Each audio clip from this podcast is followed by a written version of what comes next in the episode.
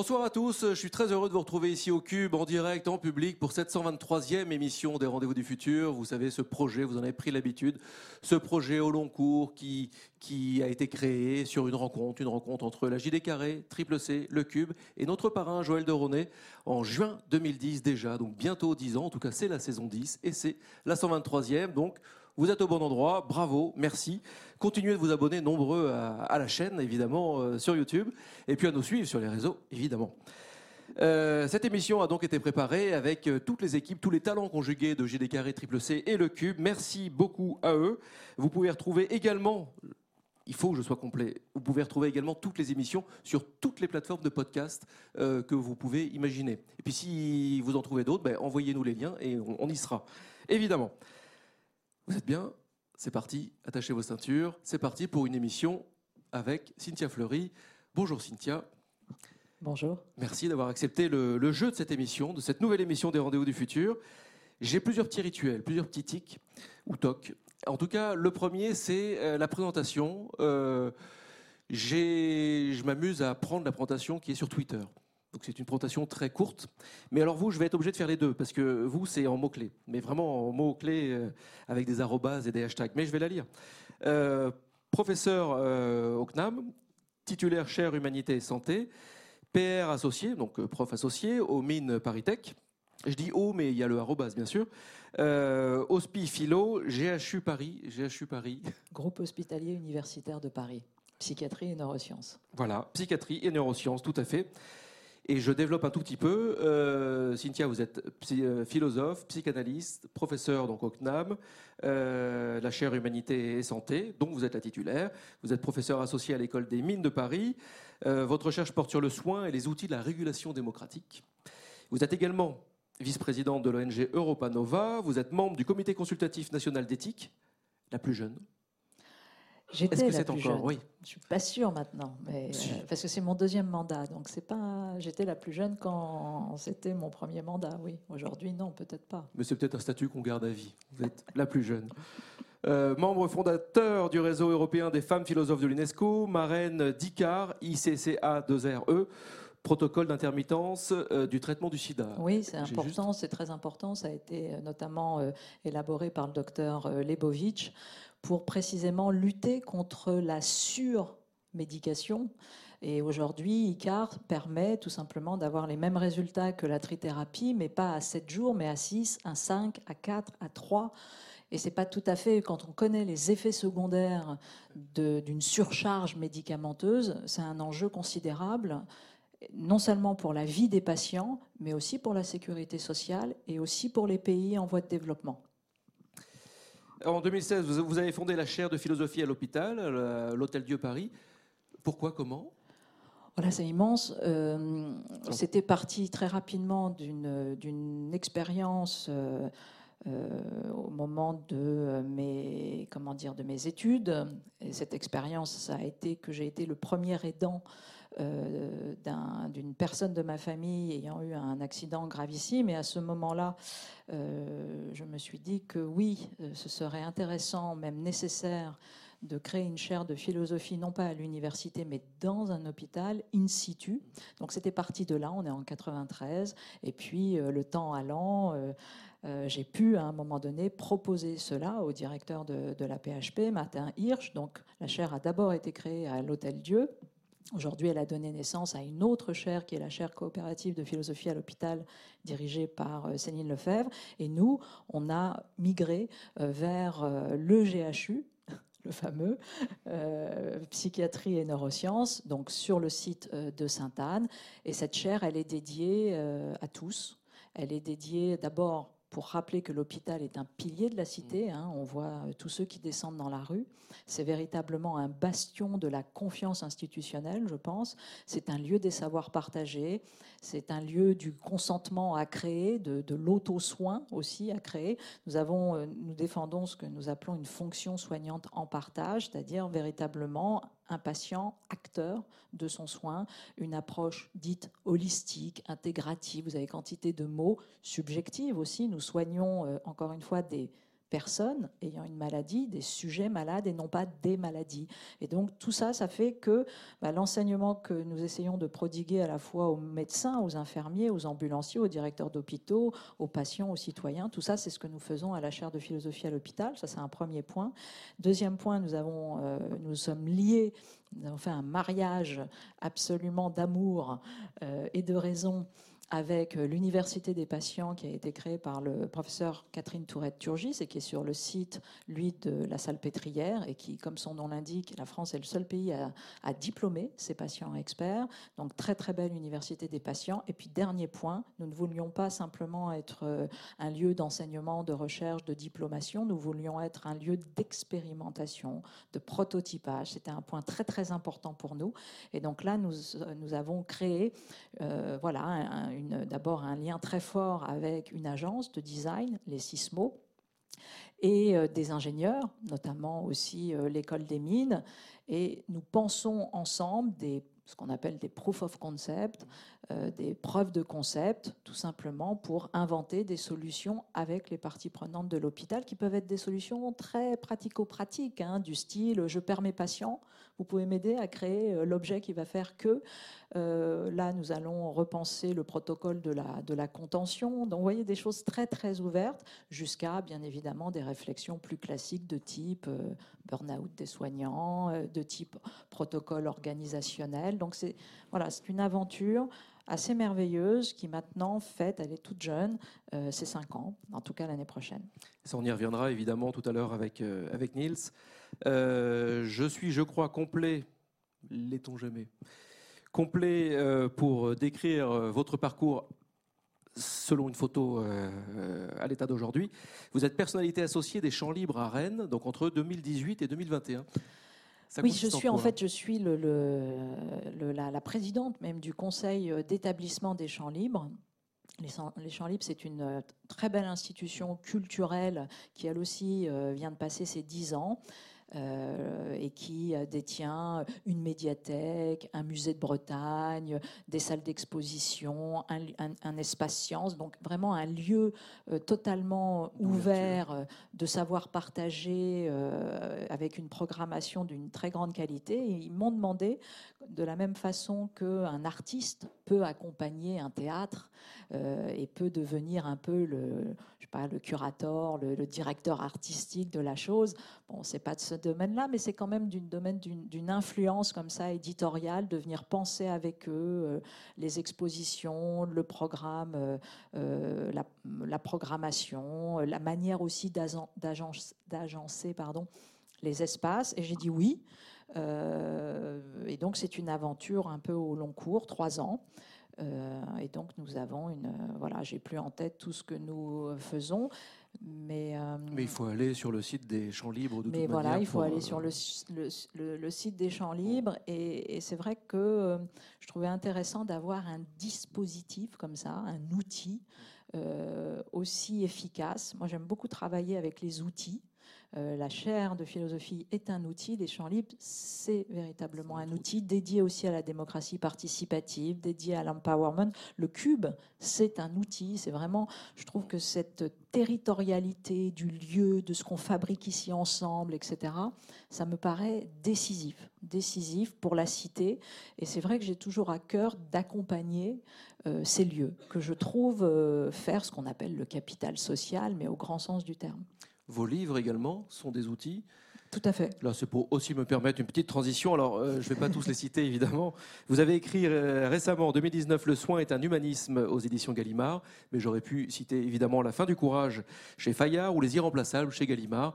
Et puis euh, tous les autres, mais vous les trouvez également en ligne. Oui, juste un point sur les livres comme les, outils. Vous ne pensez pas si bien dire. D'abord, un, je vous renvoie au, site de la chaire de philosophie à l'hôpital qui met en, en scientific commons, entre guillemets, les publications académique de, la chaire, donc vous pouvez euh, euh, voir un peu notre, notre travail. Et puis euh, la fin du courage. Voilà, j'ai voulu il y a quelques années, enfin on m'a invité à le faire, mais j'ai répondu présent, créer une, une variation théâtrale autour de, de, la fin du courage. Et la fin du courage, donc, sera jouée là de manière assez exceptionnelle, du 17 au, 21 décembre à la Scala dans une salle sublime avec Isabelle Adjani et Laure Calami et mis en scène par Nicolas Maury. Et là aussi, c'est une sorte de, dialogue un peu philosophique dans cette grande tradition des, dialogues philosophiques.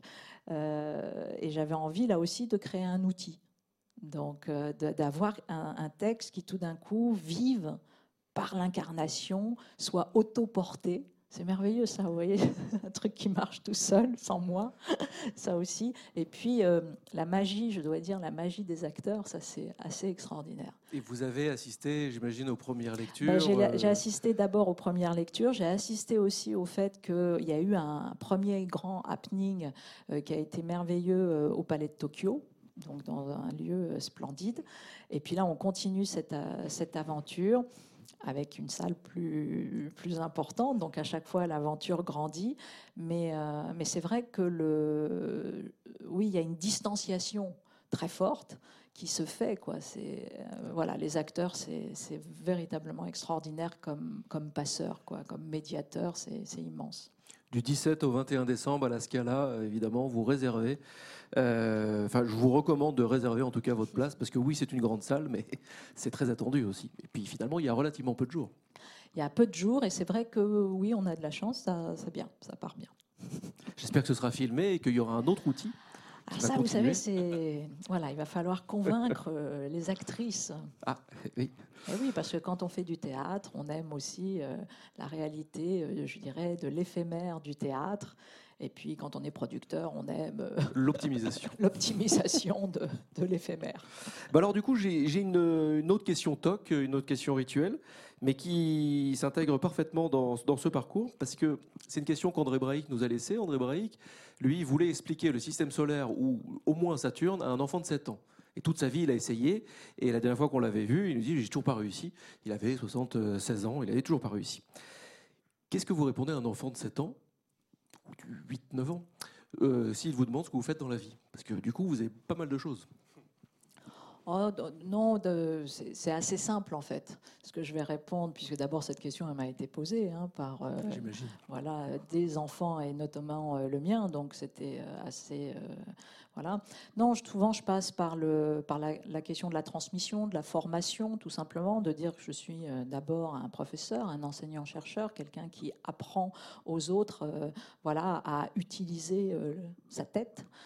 sa tête pour tout simplement penser, s'orienter dans le monde, parler avec autrui. Donc si c'est un enfant, c'est tout simplement ça, de lui dire, voilà, tu as un outil merveilleux qui est euh, ce cerveau, tu as aussi ton corps, tu as cette alliance entre les deux, et puis tu as euh, tout l'interpersonnel, alors la relation avec les autres, et tu vas inventer dans ta vie euh, des manières de faire. Et, et moi, mon travail, c'est de faire en sorte qu'elles soient les plus créatives possibles et les plus émancipatrices. Alors, s'il me dit émancipatrice, je ne sais pas ce que ça veut dire. Je lui dis bah, tout simplement, voilà, apprendre à devenir libre, parce que c'est pas simple. C'est pas simple de devenir libre. On met parfois toute une vie. On, voilà, comprendre toi, qu'est-ce que tu veux, qu'est-ce que ça veut dire cette question du désir. Voilà. Donc, souvent, je dirais que c'est euh, quand on explique entre guillemets la philosophie immédiatement on, va venir en fait euh, discuter en fait très rapidement. On va venir échanger sur euh, le sens de la vie, euh, la gravité aussi, parce que les enfants ont un rapport à la mort assez présent. Et le moment où les enfants commencent à tilter entre guillemets sur la question de la mort, c'est pas 7 ans, hein, c'est 3-4 ans. Ça se passe bien avant. donc c'est beaucoup plus tôt et, et, quand ils commencent véritablement à sentir la gravité c'est 5-6 ans. Ils peuvent avoir même des effondrements.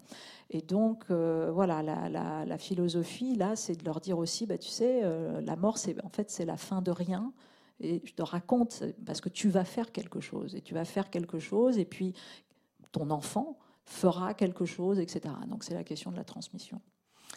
Merci Cynthia. Euh, je vous présente ou je vous présente pas, on va pas se mentir, Nils Yazosmanov, président du Cube. Euh, partenaire de toutes nos aventures avec ces rendez-vous des futurs euh, depuis euh, le début. Je vais me faire tout petit, je serai toujours là, mais je vais surtout vous laisser dialoguer. Et je reviendrai et nous aurons une petite résonance. Une résonance, donc c'est des invités qui laissent des témoignages et qui reviennent dans différentes émissions.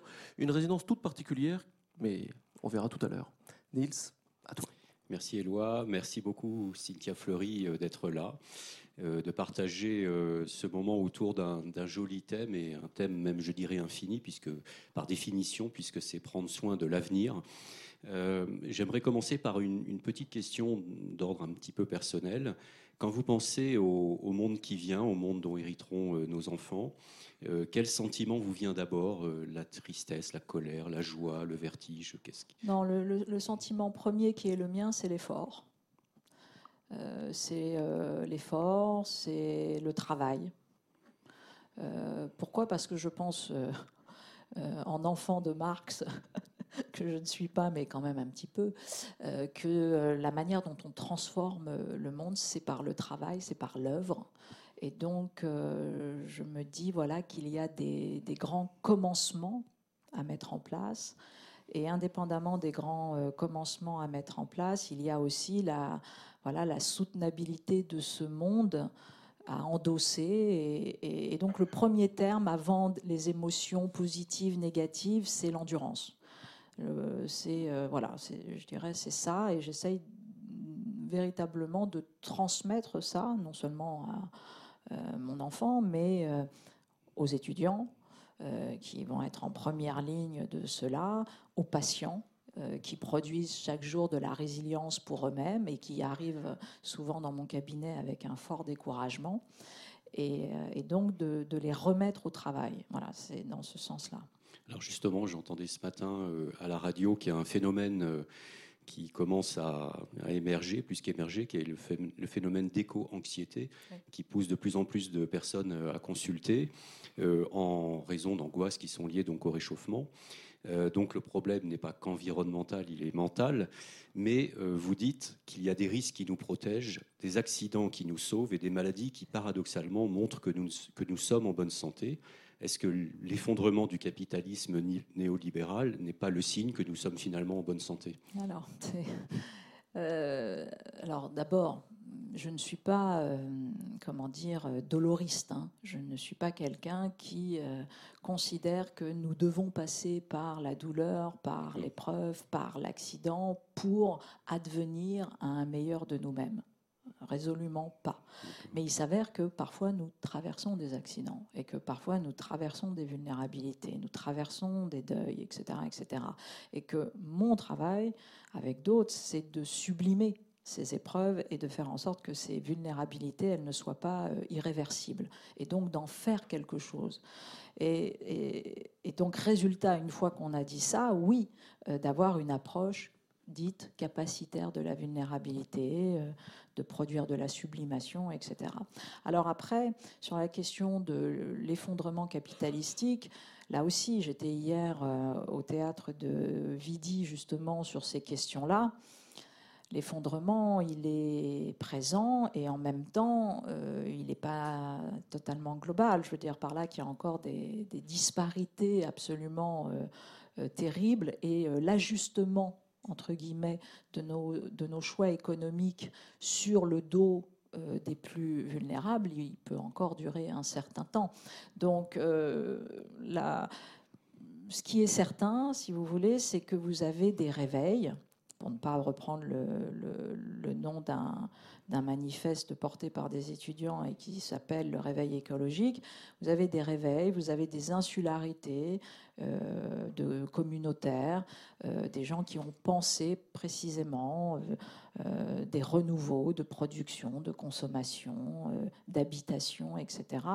Et que ces, points-là forment une autre manière d'habiter le monde. Et donc, il y a déjà, je dirais, les ferments d'un autre possible.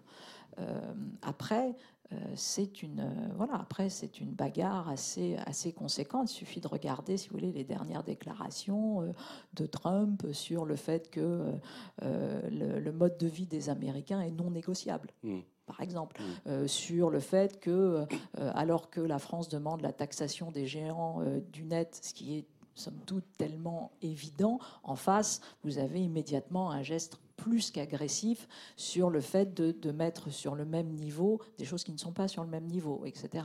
Donc toujours, on voit bien que voilà, tous ceux qui sont porteurs de cette transition écolo-social, bah oui, c'est un, un, un geste qui est tout sauf majoritaire, même si dans le déclaratif, il est assez consensuel. Et, justement, juste pour finir là-dessus, en tant que, psychanalyste, est-ce que vous sentez une rupture, une forme de singularité dans les sujets euh, de vos patients? Est-ce qu'il y a quelque chose, un phénomène que vous ressentez? Oui, il y a un phénomène très clair, c'est euh, que l'environnement euh, s'est invité. Alors, ça c'est tout ce qui renvoie à la psychodynamique. Les, milieux et les environnements, quels qu'ils soient, s'invitent de toute façon dans la séance psychanalytique, puisque euh, ces dernières années, pendant très très longtemps, la séance psychanalytique, elle était quasiment dévouée au travail, à la centralité du travail, euh, aux relations intercollègues, euh, au management délirant et réifiant. Donc on avait des séances entières là-dessus. C'est-à-dire c'est pas la névrose familiale qui était en premier, ni même la névrose conjugale, ni même le rapport à soi-même. C'était l'envahissement par l'extérieur du monde du travail, sous-entendu, soit il y a du travail, soit il n'y a pas du travail, mais c'est la même chose. La performance, etc. Et là s'invite l'effondrement, s'invite le mais euh, qu'est-ce qu'on est en train de fabriquer? Comment je transforme cette terre? Euh, Comment je, cela me rend malade? Comment donc si vous voulez, c'est à la fois pas nouveau sur euh, ce sont des figurations du sens tout simplement. Mais c'est vrai qu'aujourd'hui, ce qu'on appelle l'éco-anxiété ou la solalstalgie, hein, pour, c'est l'autre terme qui est, qui est nommé, raconte ce, mal-être, cette déstabilisation profonde euh, des, des, individus et des nouvelles générations, tout simplement parce qu'ils ont le sentiment que, voilà, en détruisant la planète, ben, ils se détruisent eux-mêmes. Et ça, c'est assez nouveau. Juste une petite question de positionnement, mais je crois que vous avez déjà pas mal répondu euh, là-dessus. Est-ce que finalement l'effondrement euh, viendrait du fait que nous avons été euh, trop créatifs, l'ubris, une espèce de démesure comme ça avec les technosciences, les évolutions exponentielles, etc. ou est-ce que, au contraire, c'est parce que nous n'aurions pas été assez créatifs, c'est-à-dire que nous n'aurions pas su anticiper finalement? Alors, euh, les deux, mon capitaine, euh, je vais faire une réponse, une réponse à la Palo Alto, vous savez, qui différenciait le, faux mouvement euh, et donc, par exemple, la fausse innovation, mhm. la falsification de l'innovation. Ça, nous sommes grandioses dans la falsification de l'innovation, c'est-à-dire toujours de produire soi-disant du disruptif, mais pas du tout. On produit de l'obsolescence programmée. Alors, ça n'arrête pas, mais rien ne bouge fondamentalement. Et on est là pour précisément faire que l'ordre capitalistique se maintienne. Donc ça, c'est véritablement du faux mouvement. Quant à la vraie innovation disruptive qui serait celle précisément d'un autre modèle de croissance, sous-entendu d'un modèle de justice produisant de la croissance ou de ce qu'on appelle l'économie décarbonée demain ou de, de l'innovation sociale et solidaire, ça, c'est plus euh, ce disruptif-là, éthique, il est quand même plus euh, manquant. Donc euh, voilà, tout, tout, dépend le type de novlangue qui est la nôtre. Et c'est vrai que on, voilà, on est dans un monde, pour reprendre aussi une formulation qu'on trouve chez Gunther Anders dans L'obsolescence de l'homme, les années 50, il parle aussi de honte prométhéenne, d'une technique qui est devenue plus forte que nous et qui en gros nous met à genoux, mais il parle aussi euh, dans ces textes bah, d'une voilà, d'une furie, d'une voracité d'objets qui, sont, euh, qui ne produisent plus euh, la stabilité que normalement nous devrions demander aussi à des objets, c'est-à-dire la robustesse, le fait que des objets sont durables, nous accompagnent. Anna Arendt, dans la, condition de l'homme moderne, a fait des pages extraordinaires sur cette stabilité donnée par les objets comme fonction euh, de vie, de vie humaine. Bon, donc on n'est pas là-dedans. Donc euh, l'enjeu, c'est une redéfinition de ce qui est une véritable innovation. Alors, le secrétaire général de, de l'ONU appelle à mettre fin à la guerre contre la nature. Il a exhorté l'Europe à prendre un rôle de leader mondial en matière d'environnement. Alors, c'est une feuille de route qui est essentiellement écologique, qui se dessine.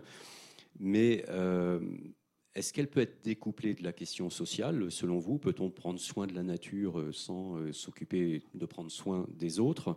Et, même en allant un petit peu plus loin, est-ce qu'il ne faut pas articuler euh, nature, sociale et féminisme dans le sens égalité homme-femme?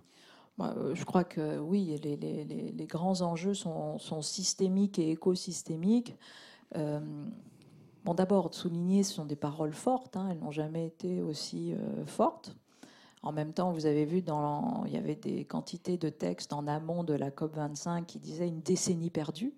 Donc on est tout le temps dans cette espèce de, contradiction euh, terrible où on crie, on crie, on crie à l'effondrement et en même temps euh, on est toujours dans un sentiment de, pas de paralysie, mais oui, de de, voilà, de sentiment que euh, non, ce n'est pas, pas si grave. Alors qu'on a quand même aujourd'hui des, des, outils qui mesurent très clairement ce que certains chercheurs ont appelé la sixième extinction de la biodiversité, un, déséquilibre absolument délirant concernant les écosystèmes. Bon, donc euh, est-ce qu'il faut Il est clair que moi je défends, euh, je suis un philosophe avec une position humaniste.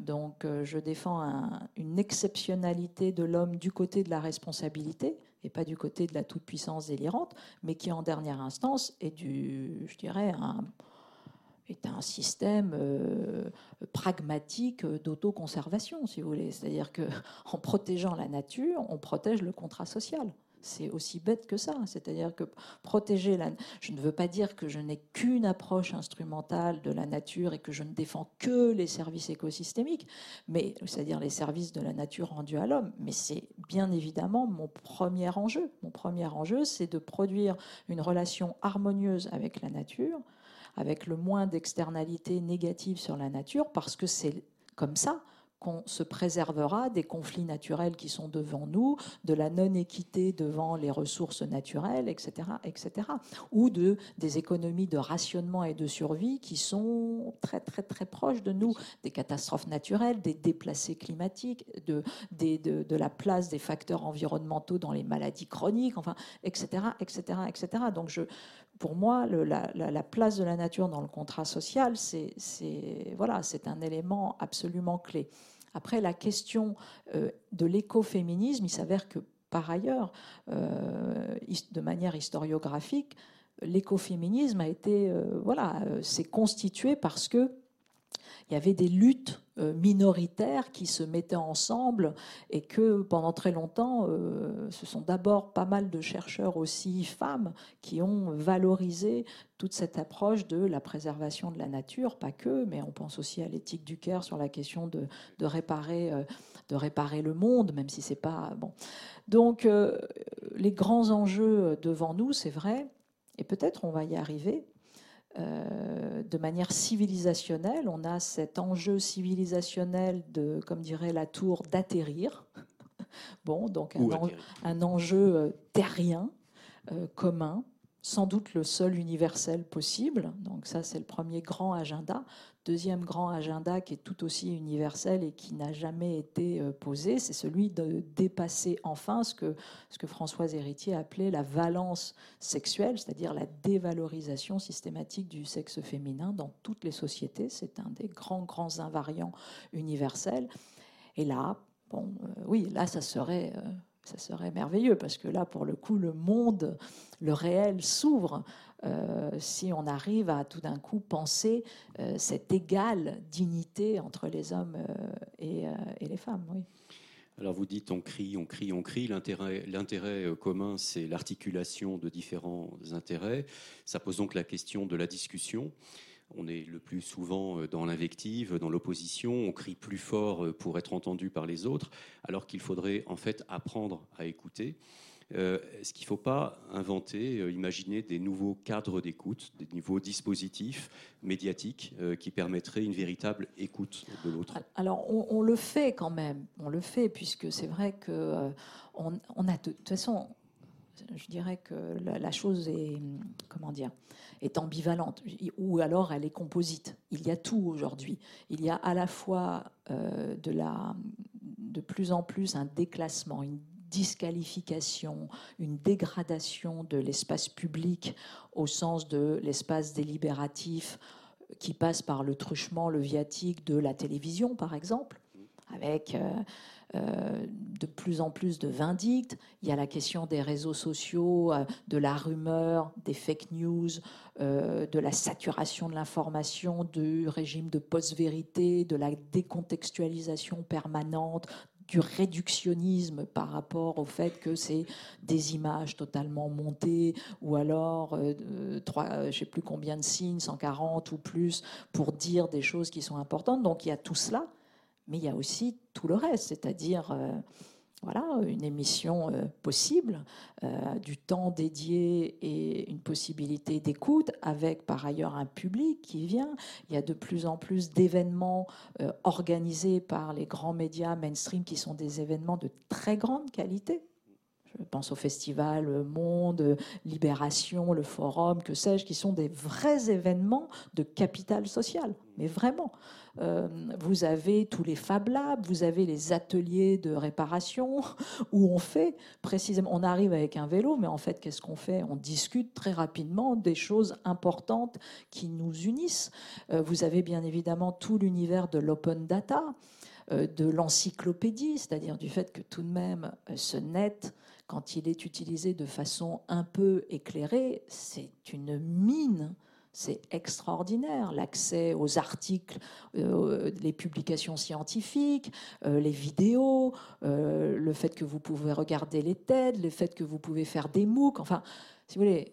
Donc, c'est pour ça que, voilà, pour ma part, voilà, je, vois tout l'univers de, qui est une détérioration, effectivement, mais je vois également tout l'univers des ressources qui n'a jamais été à ce point-là cette grande bibliothèque euh, qui est quand même à disposition. Et peut-être en contrepoint, euh, peut-être que le rond-point devient une autre forme de média aussi aujourd'hui, un, bah, média de proximité. Il y a eu une tentative de retournement. Est-ce qu'elle était, euh, comment dire, consciente ou inconsciente? Je ne sais pas, mais en tout cas, vous voyez très clairement que dans tous les mouvements sociaux des 5, 6, 7 dernières années, avec Occupy Wall Street en premier et tous les Occupy, le, les mouvements étaient un mouvement de réappropriation de l'espace public. C'était un point essentiel de, voilà, comme s'il fallait euh, lutter contre la privatisation des espaces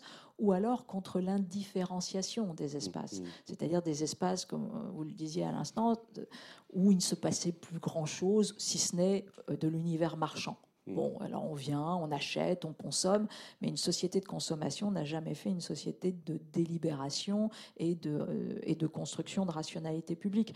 Donc euh, c'est vrai que ce, mouvement vers les places, il est absolument, euh, important.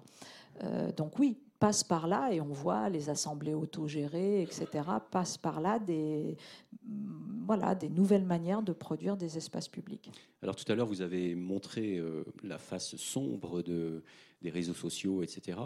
Euh, Facebook a reconnu avoir euh, mené des expérimentations de manipulation mentale auprès d'une population de 700 000 personnes, et visiblement, les manipulations ont très très bien marché.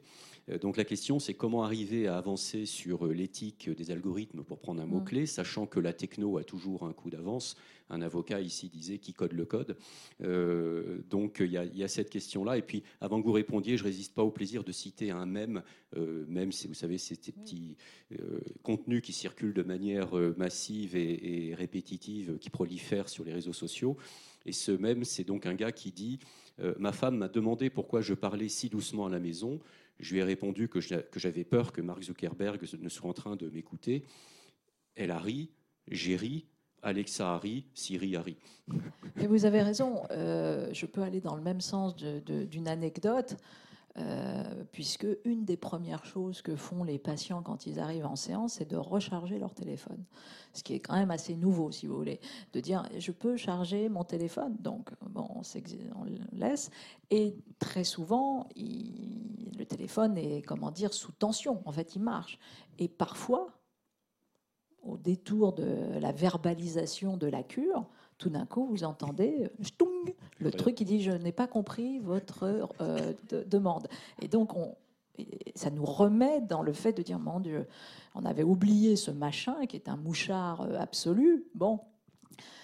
Mais voilà, et, donc on a le, je dirais le, grand panoptique et la grande société de, surveillance qui se réinvite dans normalement l'univers intimiste, euh, protégé euh, et de confidentialité euh, absolue. Bon, de secret même. De secret, de, normalement de préservation vraiment de territoire. Bon, donc voilà, même là, le Syrie ou je ne sais qui surgit. Bon, donc ça c'était, c'était comment dire euh, un, point. Alors, résultat, j'ai oublié. Euh, non, la question était sur euh, comment on arrive à, réguler, entre guillemets. sur l'IA et l'éthique. voilà, sachant que la techno va tellement vite que, que la loi, elle est toujours derrière. Quoi. Bon, il y a différents points et ça se. Il y a différents points. Il y a d'abord alors, le, comment dire, euh, le, comité d'éthique s'est penché là-dessus, notamment au travers d'un groupe de travail, euh, qui d'ailleurs a formulé des propositions euh, pour la loi bioéthique, ne serait-ce que sur le IA et santé, pour par exemple valider le fait qu'il y ait une garantie humaine de la décision médicale, et donc, c'est-à-dire que indépendamment de l'utilisation de l'algorithme, de toute façon, en dernière instance, il y a une collégialité humaine qui est garante que parfois on va venir respecter l'algo et puis parfois au contraire le, transgresser. Et l'éthique, c'est précisément cette possibilité-là. Euh, on milite pour ce qu'on appelle une régulation euh, positive. Je pense notamment à tout le travail de euh, Kirchner et de David Gruson sur ces points-là, qui, qui, est véritablement important. Si vous reprenez le rapport Villani sur l'IA et l'éthique, c'est quoi? C'est explicabilité. Donc demain, il faudra faire des audits les plus citoyens possibles de cette fameuse transparence des algos, explicabilité, qui est déjà pas simple. Euh, c'est euh, comment dire la question de la protection. Euh, c'est la question de la portabilité, c'est la question de la correction de la partialité des algos, puisqu'ils reproduisent bien évidemment tous nos biais émotionnels, cognitifs, etc. Donc il y a plein, plein comme ça. C'est aussi la question demain, quand même, qui est très importante et qui crée de, de l'anxiété à juste titre sur complémentarité, remplaçabilité, hein, jusqu'où justement on, articule ensemble l'intelligence humaine et notamment euh, les métiers des hommes et puis les tâches qui vont être totalement captées par euh, l'intelligence artificielle et qui à un moment donné euh, vont mettre en danger en tout cas obligé à une reconfiguration quantité de métiers, mais ça veut dire que derrière, il faut former, etc. Mmh. Enfin bref, donc il y a toute une grande euh, révolution. Comment on fait? Parce qu'on fait la course, en plus, mondialement, sur ces histoires-là, avec deux grands géants euh, qui sont moins alertes sur les postures éthiques.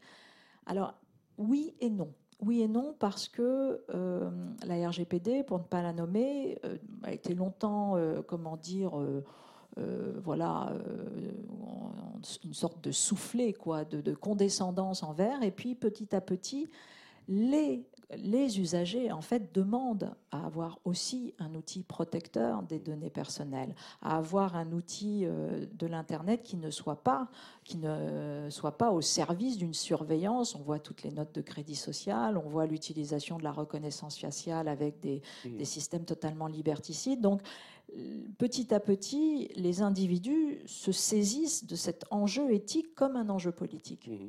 Mais est-ce qu'il ne faudrait pas euh, créer de toute urgence un Facebook européen d'intérêt général, bah, bien sûr, mais ça, général? bah, Oui, il faudrait. Euh, il faudrait. Et ça, c'est des enjeux euh, d'industrie quasiment numérique.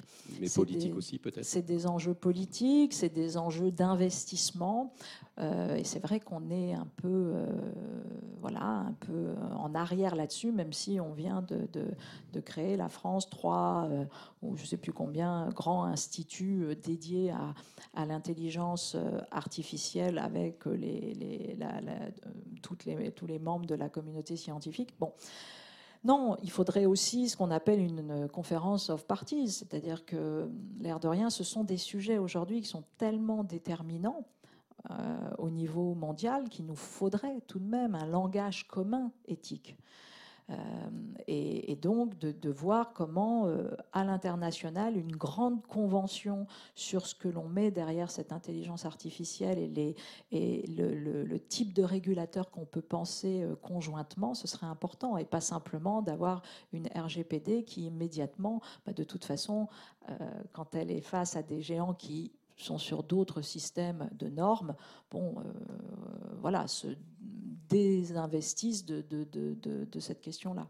Oui, parce qu'on parle beaucoup des, des, GAFAM, mais les BATX sont très présents, vous l'avez dit, et effectivement, quand Alibaba euh, crée des commerces en France euh, de proximité, numérique évidemment, on ne le voit pas, mais ils sont là, quoi. Enfin, je dirais, effectivement, on sait que la Chine a une manière d'aborder tout ça un petit peu particulière. Bah, oui, les tropismes euh, technophiles des uns et des autres ne sont pas les mêmes. Euh, et puis, euh, les enjeux économiques font que voilà, la, compétitivité à ce niveau-là est absolument, est absolument déterminante.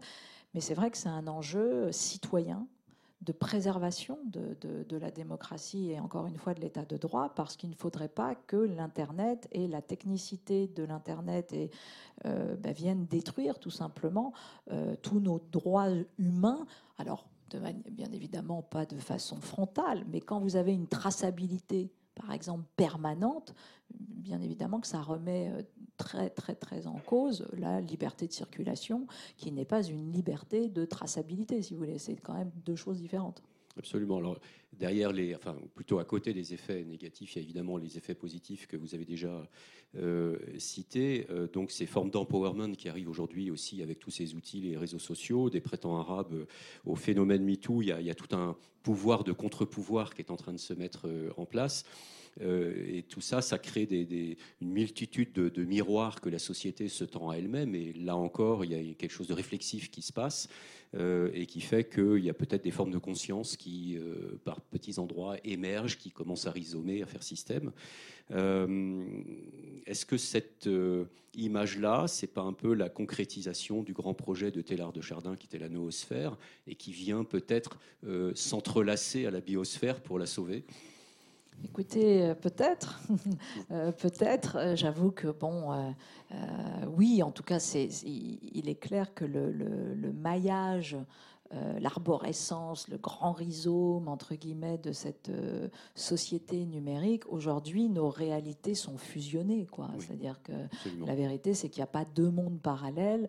Il y a deux mondes qui se densifient l'un par l'autre. et, et aujourd'hui vous ne pouvez pas d'ailleurs euh, produire un mouvement social de transformation sans obligatoirement vous obliger à bah, des techniques de viralité, euh, une, constitution de communautés virtuelles, des réseaux, etc., euh, etc. De, la data, il y a un enjeu considérable de data citoyenne, si vous voulez. Pourquoi? Parce que c'est aussi comme ça qu'on va reprendre la main euh, sur euh, bah, tout simplement euh, des enjeux de politique publique, parce qu'on va pouvoir mesurer avec la data citoyenne, bien évidemment avec le consentement des, citoyens, mais quantité de choses. Là, on a des, devant nous oui, des, des quantités d'applications à penser, ne serait-ce que pour produire une gouvernance peut-être la fameuse gouvernance qui allierait euh, la représentation et la participation. Et ça se passera sans doute par aussi la démocratie numérique. Mais tout ça, ça demande quoi? Ça demande beaucoup de compétences, en fait. Et c'est ça qui est, qui est nouveau, si j'ose dire. C'est que l'accès à la citoyenneté, nous l'avons pensé comme un accès, entre guillemets, euh, possiblement euh, ignorant, possiblement non compétent, et ce qui est une très bonne chose. Hein. On n'a pas besoin de passer un permis à point pour euh, mmh. et à 18 ans on vote que euh, on soit ou pas capé pour voter et, et c'est et c'est important de maintenir ce caractère inaliénable là. En même temps, ne nous, ne nous mentons pas, c'est pas mal d'avoir un peu de compétences. Et donc de monter en compétences, et notamment sur la question du, code, des algorithmes, de, protéger encore une fois des données citoyennes pour améliorer euh, la, capacité de, gouvernance et de contre-pouvoir euh, bah, tout simplement de l'exécutif, c'est absolument déterminant. Et pour l'instant, bon, bah, c'est voilà, c'est naissant. Alors, lorsque Samuel Morse a, envoyé en 1844 le premier message télégraphique entre deux villes distantes de 60 km l'une de l'autre, euh, il s'est écrié L'espace est aboli. Aujourd'hui, le numérique opère la fusion du réel et du virtuel, vous venez de le dire, avec l'Internet des objets, la réalité virtuelle, les réalités mixtes, etc. Tout ça, ça ouvre un espace multidimensionnel et ubiquitaire, une hyper-réalité euh, dans laquelle nous, évoluons de plus en plus. Euh, de manière symbiotique, pour reprendre la formule de Joël de René.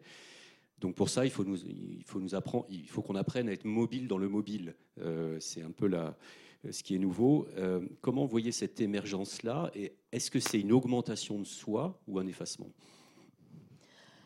Là aussi, il y a toujours une, ambivalence parce que il est clair que voilà, nos géométries elle, se transforme. Euh, il est clair que à la fois nous avons un sentiment de disparition euh, du temps et de l'espace, et en même temps nous avons des nouvelles manières de distendre l'espace et le temps. Il y a les, deux.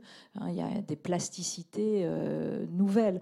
Donc dans un premier temps, ben, il suffit d'interroger les individus. Hein. Les individus, dans un premier temps, ils vous disent plutôt que c'est pas de l'augmentation, que c'est plutôt un sentiment de saturation, d'addiction, euh, de captation de l'attention, etc., euh, etc. On n'est pas dans ce que Yves Citon et d'autres ont appelé l'écologie euh, de l'attention. Non, on est plutôt dans un sentiment de ah, c'est trop plein et on étouffe et il y a une accélération et on n'arrive pas à ressentir ce qu'on est en train de vivre ou à, à, produire de l'expérience vraiment de ce qu'on est en train de vivre, etc. Et puis, bon, une fois qu'on a passé ce moment un peu, euh, comment dire, déstabilisant, on découvre que non, il y a quand même des possibilités aussi euh, d'augmentation. Et donc, euh, ne serait-ce que dans voilà, la possibilité de se lier avec quantité de, personnes qui sont sur des territoires différents, mais qui affrontent en fait les mêmes problématiques. Et aujourd'hui, ça nous permet aussi demain de, oui, d'inventer peut-être euh, des, pans, des moments de cette gouvernance mondiale quand même, puisque c'est quand même aussi ça qui est devant nous, si vous voulez. C'est quels sont les types de combinaisons que nous allons inventer demain pour à la fois respecter nos États-nations, en même temps bah, avoir quelque chose d'un tout petit peu plus contraignant et normatif en termes de gouvernance mondiale, euh, voilà, et comment on va agencer ensemble ces, légitimités et, cette, et ces efficacités-là. Et bon, ben ça, je ne sais pas. On a le 21e siècle hein, pour le faire. Donc, euh. Alors, c'est passionnant. J'ai 3 milliards de questions, donc je vais, je vais, en sauter plein parce que voilà, je vois que l'heure tourne. Euh, donc, je vais faire un petit saut quantique sur la question de l'expérience que vous venez d'évoquer. et comme on est dans un centre de création numérique, je, reprends une phrase que vous avez dite, euh, l'art n'est pas un supplément d'âme, c'est un accès au réel.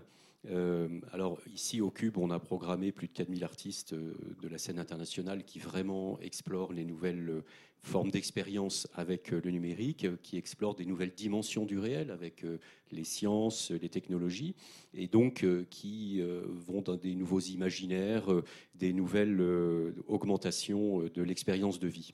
Alors il y en a même qui sont greffés des implants, pas tous, hein, mais je vous rassure, mais il y en a même qui sont, j'en ai vu un il y a quelques jours, qui sont greffés des, implants dans le cerveau, des capteurs, des trucs incroyables pour augmenter leur propre expérience du réel. Ils sont vraiment dans une approche phénoménologique, je vais y arriver. Ils s'intéressent vraiment à à de nouvelles, à explorer de nouvelles dimensions euh, du réel qui sont mises à jour par la science. Comment vous voyez cette euh, approche-là? Vous qui êtes beaucoup dans l'humain, euh, on est un peu dans le transhumain là justement. comment vous qu'est-ce que ça vous ça dit? Bah, si vous voulez, ça me dit la chose suivante, ça me dit que jusqu'à présent, cet univers de l'augmentation de soi, il était porté par ce qu'on appelle la symbolisation. Donc, il était porté par l'art. Euh, l'art a toujours fait de l'augmentation, a toujours ouvert euh, le réel. C'est son travail, il produit de l'émergence. Et, euh, et aujourd'hui, je dirais que je vois ça plutôt comme un réductionnisme. Mais pourquoi pas La technique veut chipper le ballon euh, à l'art et à la symbolisation en disant nous, on va euh, davantage augmenter le réel, plus encore que la puissance de symbolisation de l'art ou de la littérature ou de la philosophie. Pourquoi pas Moi, je suis relativement technophile, mais en même temps, euh, voilà, je, défends encore et toujours euh, le fait que euh, voilà, l'art, l'imagination créatrice, j'ai fait une thèse sur l'imagination créatrice et l'imagination noétique sont les puissances premières bien avant la technique. Mais il est évident demain que oui, on aura sans doute bon, bah, des, des, corps potentiellement augmenter. Euh, mais ça, c'est voilà, c'est encore un petit peu plus, plus loin. Alors je vais pousser encore un tout petit peu plus loin. Euh, est-ce que vous avez vu la série Years on Years? Euh, Non. Alors bon, ça raconte l'histoire d'une famille anglaise dans une société post-effondrement à peu près en 2030. Et là, il y a la jeune Bethany qui s'est fait greffer le cerveau à une intelligence artificielle et donc, elle raconte à ses parents, c'est la scène. Alors, je, lis euh, le dialogue, c'est pas pas du euh, Baudelaire ou du Virginia Woolf, euh, mais c'est juste pour vous mettre dans l'ambiance de, ce que je racontais. Donc, elle dit à ses parents, qui lui posent plein de questions sur sa greffe, elle dit Grâce à cette technologie, je peux agir mentalement à distance, déverrouiller les portes ou commander en ligne. Alors, bon, dans la vraie vie, on sait qu'il y a un chercheur qui a réussi à commander à distance un bras robotique entre, entre les États-Unis et l'Angleterre. Donc, on va dire que jusque-là, il n'y a rien de fabuleux, mais elle continue. Euh, elle dit Je peux bien plus encore. Pendant qu'on discutait, donc pendant qu'elle était en train de discuter avec ses parents, pendant qu'on discutait, j'ai pensé aux 80 derniers jours de pluie, d'où ça vient, pourquoi, ce qui va suivre. Je me suis connecté au satellite pour suivre El Niño. J'ai accédé aux capteurs de pression sur la côte atlantique et aux données barométriques des bateaux en mer. Si je compile tout ça, je, suis dans la, je, suis, je sens la marée, la profondeur des eaux et le roulement de la vague en moi. Dans Charles Street, à Pasadora, une ado de 16 ans, et Fanny Cross a mis en ligne sa première composition. Elle a une voix magnifique. Quand je combine tous ces éléments, c'est la joie dans ma tête, c'est la joie la plus totale. Alors là, on n'est plus dans Total Recall, hein, où le héros évolue dans une réalité virtuelle. C'est le réel tout entier qui s'ouvre à elle. Ça vous évoque quoi? Ça m'évoque beaucoup de choses. Euh, ça m'évoque d'abord le, fait de dire que je reprends à un texte qui était un texte de Gilbert euh, Autois euh, qui s'appelle Species Technica et qui posait cette chose que à partir du moment où la technique prend la main sur quelque chose, en fait, c'était que l'humain n'était pas là. Et donc, en fait, ça veut dire aussi que voilà, sans cesse, nous allons découvrir nous-mêmes des pans de notre humanité qui vont petit à petit être attrapés par une possibilité technique, mais qui fait, euh, dit Gilbert Antoine, que en fait l'humain n'était pas là et qu'il est encore ailleurs, etc. Et donc euh, je vois ça, euh, voilà, plutôt dans, dans ce sens-là. Après, encore une fois, si vous voulez, ces révolutions poétiques et poétiques de la technique euh, voilà, elle, forme d'abord des grands récits, euh, qui soient dystopiques euh, ou au contraire utopiques. Ça me parle, si vous voulez, comme outil de pensée. Est-ce que ça me parle de façon plus émotionnelle? Non, parce que je suis encore un peu distante par rapport à cela, pardonnez-moi. Mais en revanche, voilà, ça fait son travail, encore une fois, de, je dirais, de, de définition de ce que peut être un humain. Donc voilà, pour moi c'est tout simplement de l'interrogation philosophique au travers de ces textes qui sont éventuellement des textes de science-fiction. En fait, le, gars euh, que j'ai rencontré il n'y a pas longtemps là, avec son, capteur connecté, euh, d'ailleurs c'est sur sa photo de passeport, hein, il peut pas l'enlever. Donc euh, voilà, c'est sur sa photo de passeport. C'est le premier cyborg, il se définit comme tel. Et en fait, son capteur lui permet d'entendre les couleurs. Voilà, c'est juste pour dire. Oui, euh, j'avais vu ça, voilà. effectivement. voilà. Euh, C'est-à-dire de, de, de fait, pourquoi pas. Euh, on avait ça avant avec des, des hostis Asperger, je pense à Tamet, qui a toujours vu au, au travers des chiffres et de la mathématique des couleurs et une chromatique, et qui a toujours. voilà, et La il est clair. Voilà, la synesthésie est validée de toute façon, et tous ceux qui ont une neuroatypie connaissent ces points déjà de, de synesthésie. Et, c'est- et, donc, il n'y a rien d'anormal dans cette histoire-là. En revanche, elle n'est pas, elle est pas majoritaire. Et si demain, nous pouvons pénétrer des champs de, de perception euh, par rapport à notre propre conscience et nos sens, etc., pourquoi pas? Alors, on y va quand même un petit peu d'une manière ou d'une autre, parce que on va revenir euh, là dans le réel aujourd'hui, mais enfin, euh, notre corps et notre santé vont être de plus en plus régis par la data, vous le savez, le self-quantified, mais aussi la génétique, les augmentations cognitives. Euh, Quel regard vous portez-vous sur cette euh, évolution, révolution euh, de la médecine très high-tech Euh, Et est-ce que vous pensez que l'humain augmenté peut créer une sorte de désynchronisation, une irréversibilité, pour reprendre vos termes, dans le contrat social? Est-ce qu'il y a une rupture anthropologique? Sincèrement, je ne saurais pas répondre à cela. Euh, ce qui est certain, c'est qu'on a déjà mis un pied dans cette histoire de transformation du patrimoine génétique de l'humanité. Euh, avec CRISPR-Cas9, avec la réimplantation des, euh, des embryons dans, un utérus féminin et qui a donné déjà lieu à deux petits bébés qui sont soi-disant exempts du gène pathogène, euh, alors qu'il n'y a pas de gène pathogène du VIH, mais bon, en l'occurrence, et, euh, et donc on est déjà dans le fait d'avoir euh, dépassé euh, entre guillemets une utilisation normalement plus consensuelle de CRISPR qui ne dépassait pas les 14 jours de, de l'embryon. Donc on voit, on voit d'abord parce que c'est une fantasmatique qui a toujours habité l'homme.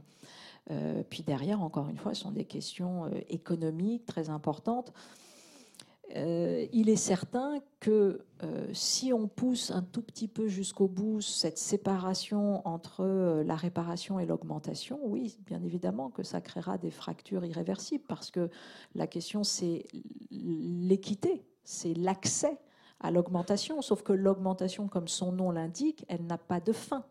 Euh, comment vous mutualisez, comment vous modélisez économiquement parlant le remboursement de l'augmentation, Mhm. c'est très compliqué. Donc oui, euh, ça c'est vrai que quand on cherche dans le manifeste transhumaniste des clés pour dire au fait c'est quoi le modèle de la sécurité sociale sur cette question du fameux droit à l'augmentation, puisque c'est comme ça dans le texte du manifeste transhumaniste que c'est posé, hein, Enfin, les posé comme un droit. les libertariens se fichent Là, de la je dois dire sociale. que c'est euh, Ouais. totalement personne n'est aux si vous voulez. Or, bien évidemment, euh, la, la question de la justice sociale qui se cache derrière euh, un modèle qui est basé non plus sur la réparation, mais sur l'augmentation, c'est, je ne sais pas répondre à cette question. Alors, je suis Dernière obligé de, question, je- voilà, la je suis obligé de poser la dernière. C'est terrible parce que j'en avais encore qu'un. Euh, et les réponses sont passionnantes. Bon, alors, j'ai- j'ai- je choisis celle-là parce que hum, on on n'a pas beaucoup, euh, comment dire, abordé la question de la démocratie euh, que vous traitez beaucoup. Euh, alors, vous avez créé l'université des patients experts pour renforcer, vous l'avez dit, l'efficacité de C'est l'appareil. pas moi qui l'ai créé, c'est le professeur Catherine Tourette-Turgis. Et moi, j'ai la chance euh, d'avoir lié la chaire de philosophie avec l'université des patients. D'accord.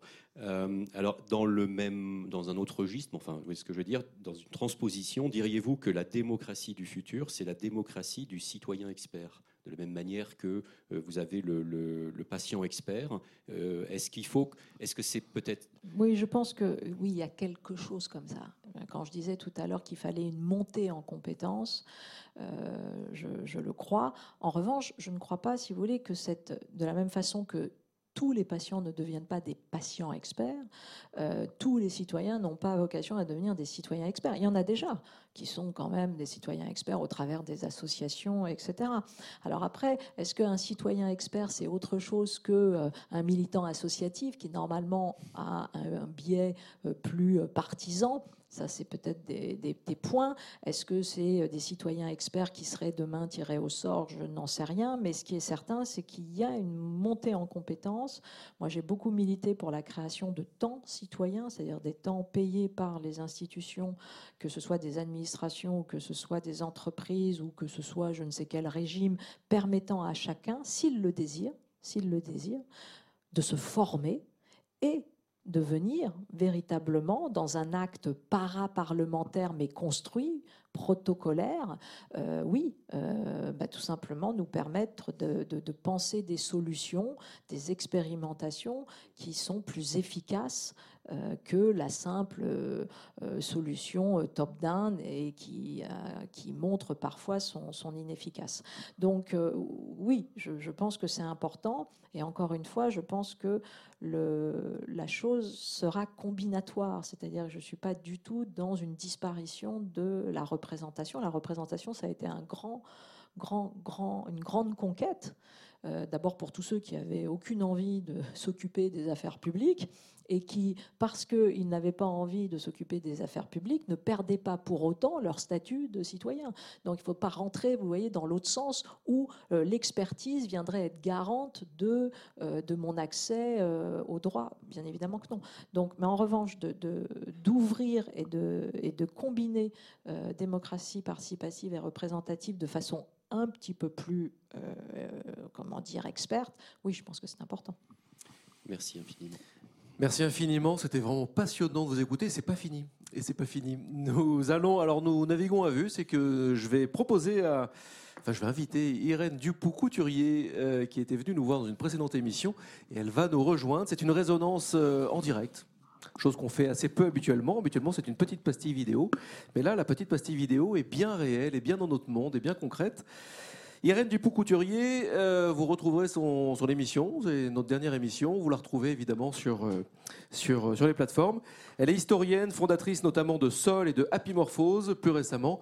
Et Irène a coécrit avec Alain de Vulpian Homo sapiens à l'heure de l'intelligence artificielle, la métamorphose humaniste, avec une préface de Peter Stenge. C'est aux éditions Erol. Senge. Je n'ai pas la bonne prononciation. Irène, euh, Irène, merci beaucoup d'avoir joué le jeu de cette, de cette résonance. Si vous aviez une question ou une déclaration à poser à Cynthia Fleury. Avec, avec le micro, ce sera. voilà, il est, il est ici. J'ai deux questions à poser à Cynthia Fleury. Euh, je suis passionnée. Hein. Je suis passionnée et je crois qu'on a été euh, très profond hein, dans, dans la conversation. Euh, la première question, elle est liée au burn-out. Vous avez parlé du burn-out de vos clients, de vos patients, excusez-moi, patients acteurs. Euh, moi, je les appelle des patients acteurs. Hein, bon. Et euh, là, il s'agit du burn-out de la société. Et je voudrais, si vous pouviez me répondre, et qu'on parle de la méthodologie que vous qu'on peut employer tous ensemble ici pour euh, travailler sur le burn-out de la société. Alors nous, à Pimorphose, on a une méthodologie qu'on appelle, vous allez peut-être rire, l'optimisme méthodologique. C'est-à-dire qu'au point de bifurcation, nous nous disons, euh, ou bien euh, on considère que tout est foutu, et à ce moment-là, bon, mais nous considérons que en cherchant des solutions. Vous avez parlé de, euh, d'insularité, des, des, pôles où il se passe des choses, et nous, on parle d'archipel. Vous voyez, on cherche les réseaux, la société en réseau vivante. Et je voudrais avoir votre réaction sur cette méthode, sur cette démarche. Excusez-moi. Non, non, mais il y a quelques années, j'avais, euh, je ne sais plus au, travers de quel euh, article, entretien, dit que j'avais un usage méthodologique de, l'optimisme. Donc je, suis euh, dans, votre idée, dans la mesure où, voilà, la question, en tout cas, c'est vrai que très souvent, l'enjeu, c'est de, je l'ai dit tout à l'heure, la question de l'effort, du travail, c'est de remettre le sujet dans une position d'agent. Simplement ça. Et simplement ça, généralement, le préserve d'une érosion, d'une érosion de, soi-même simplement, c'est-à-dire même pas de réussir ce qu'il cherche à entreprendre. Et j'ai fait des livres là-dessus, et notamment un livre sur la question du courage, en disant, voilà, le courage vous protège simplement par ce chemin que vous remettez en acte. Les gens n'y croient pas en disant, mais non, il faut réussir. Et en fait, ils découvrent que la théorie de l'action, en fait, elle est porteuse bah, de, propositions émergentes, parce qu'on ne maîtrise pas tout dans cette théorie de l'action, et que cliniquement, elle remet une sorte de dynamo intime, qu'il y a la, question interpersonnelle qui va se jouer, vous avez raison, parce que vous ne faites pas les choses seuls, donc vous allez rencontrer euh, des, euh, des camarades sur cette route, vous allez avoir une sorte de compagnonnage, et puis parfois vous allez avoir des institutions qui tout d'un coup, vous allez remettre en place une espèce de confiance un peu institutionnelle avec des petits pans comme ça. Donc la question de l'engagement, elle est, euh, elle est, elle préserve en fait du, euh, burn-out. Donc ça, quand on, a un certain type de burn-out ou d'épuisement, de, qu'on arrive à attraper pas trop tard, on arrive à, inverser ça et à rendre réversible et à remettre cette dynamo. Le problème, c'est quand on est allé trop loin et, que la machine est cassée. Et moi, j'ai beaucoup de, patients qui arrivent et ils ne peuvent plus être une ressource pour eux-mêmes. C'est-à-dire qu'ils voudraient, mais même cette volonté, elle ne peut plus. Euh, et ils se sont fait mal, si vous voulez. Il y a un traumatisme, il y a une béance, il y a une blessure, de la même façon qu'on doit cicatriser quelque chose. Et ça, c'est plus long. C'est plus long parce que... Euh, parce que le, désir de vivre, parfois, tout simplement, n'est plus là. Et donc, et le simple fait qu'ils viennent déjà, mais c'est une chance immense parce qu'il y a tous ceux qui ne viennent pas et qui eux sont dans un état de désespérance beaucoup plus grand. Donc, c'est et souvent on y va par méthodologie, on y va par euh, euh, des points, des petits exercices on oublie le sens, je donne des petits exercices à faire et comme ça on reconstruit une capacité. Donc ça c'est vraiment des, quand il y a un très très gros point de, désœuvrement. Alors euh, dans son premier livre, Alain de Vulpian parlait de euh, à l'écoute des gens ordinaires comment ils transforment le monde et de manière très simple avec des toutes petites actions. Et ce que vous êtes en train de dire, c'est-à-dire vous redonner de la confiance, du pouvoir à des gens simples. Et quand vous parlez, qui sont nous, hein, on est tous, hein, on est tous des gens hein. ordinaires. Et donc vous redonnez du pouvoir euh, pour pouvoir euh, euh, faire face et aller plus loin. Et là, tout à l'heure, vous avez parlé d'un, du Facebook européen, d'un Facebook européen. Et alors, en fait, je voudrais que vous nous parliez, je ne sais pas comment le dire en français, du soft power. On cherche tout le temps euh, le pouvoir, la puissance, mais en fait, probablement le 21e siècle est en train de nous faire découvrir l'efficacité d'une nouvelle forme de pouvoir qu'on peut appeler la puissance douce, le pouvoir doux, euh, Qu'est-ce qu'en pense euh, Oui, alors c'est une philosophe. En trois minutes, bien sûr. Oui, en trois minutes, mais c'est une vieille question, le soft power. Hein. Et vous aviez un, bouquin de Nye là-dessus, euh, précisément, et qui expliquait euh, que le, soft power, c'est quand précisément on n'a pas le hard. Donc, sous-entendu, c'était un petit peu une, une espèce de cynisme. Moi, je ne le pense pas. Je pense effectivement que ce qu'on appelle le pouvoir de la norme ou, le, ou euh, la question qui est, portée aujourd'hui par les sciences comportementales, ne serait-ce que le nudge ou des choses comme ça, euh, la question de la culture, c'est du soft power. Euh, enfin bref, on a quantité et on sait aujourd'hui avec les techniques immersives que la question du, soft power, elle va être de plus en plus grande puisque il y a des voilà l'écologie de l'attention, tout ça, ça, ça vient travailler de façon très intime nos, comportements, nos manières de voir les choses, nos représentations. Donc oui, euh, comme vous, puis je, suis un philosophe, donc je, défends absolument euh, cette manière de dire, bah, tiens, nos manières de penser transforment le monde. Et quand on travaille là-dessus, sur cette symbolisation-là, on transforme le monde et on ne fait pas simplement du, supplément d'âme ou, euh, ou, de la décoration. Euh, je le pense résolument. Donc c'est pour ça que je considère que, pour terminer, que les actes constitutif en fait de l'acte de gouverner dans une démarche que je pique à Freud, c'est de dire c'est éduquer et soigner. Je pense que fondamentalement, c'est là que se situe l'acte de gouverner et que l'acte de gouverner, en fait, après, bien sûr, c'est important, mais c'est une chose qui est nécessairement, moi, ce qui m'intéresse, c'est de penser l'amont, si vous voulez. Donc, c'est ces conditions-là que sont le soin et l'éducation portés tout au long de la vie. En tout cas, moi, je me suis dédiée à cela. Euh, parce que je pense que c'est euh, l'aventure euh, bêtement de, de, la démocratie. Et nous aussi, le prendre soin, c'est vraiment le, mot, le mot clé. Eh je trouve admirable de retomber sur le thème prendre soin de l'avenir. C'est très rare qu'on arrive précisément à retomber sur ces mots, les mots du thème, à la fin, à la fin d'une discussion. Merci infiniment, Cynthia. Merci beaucoup, Irène. Merci, Niels. Merci pour cette très belle émission. Euh, comme d'habitude, vous sortez évidemment vos agendas et pour vous noter quelques petits rendez-vous très, très rapides. Déjà, vous avez rendez-vous demain en librairie. Homo sapiens à l'heure de l'intelligence artificielle aux éditions Erol, par Alain de Vulpian et Irène Dupont-Couturier. La fin du courage aux éditions Gallimard. Et puis tous les livres de Cynthia Fleury, bien sûr.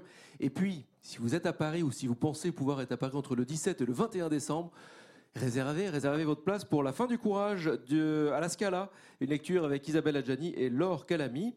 Euh, quant à nous, le 4 décembre, euh, nous vous invitons chaudement à suivre, soit en direct, soit ici au Cube, le 4 décembre à midi pile, une émission qui s'annonce passionnante, euh, une émission du Forum Changer d'air. Un dialogue entre Joël de Ronet, notre parrain, et le parrain du Forum Changer d'air, et Jacques Rougerie sur la question La mer, l'avenir de l'homme. C'est vraiment un thème à ne pas manquer, un thème formidable.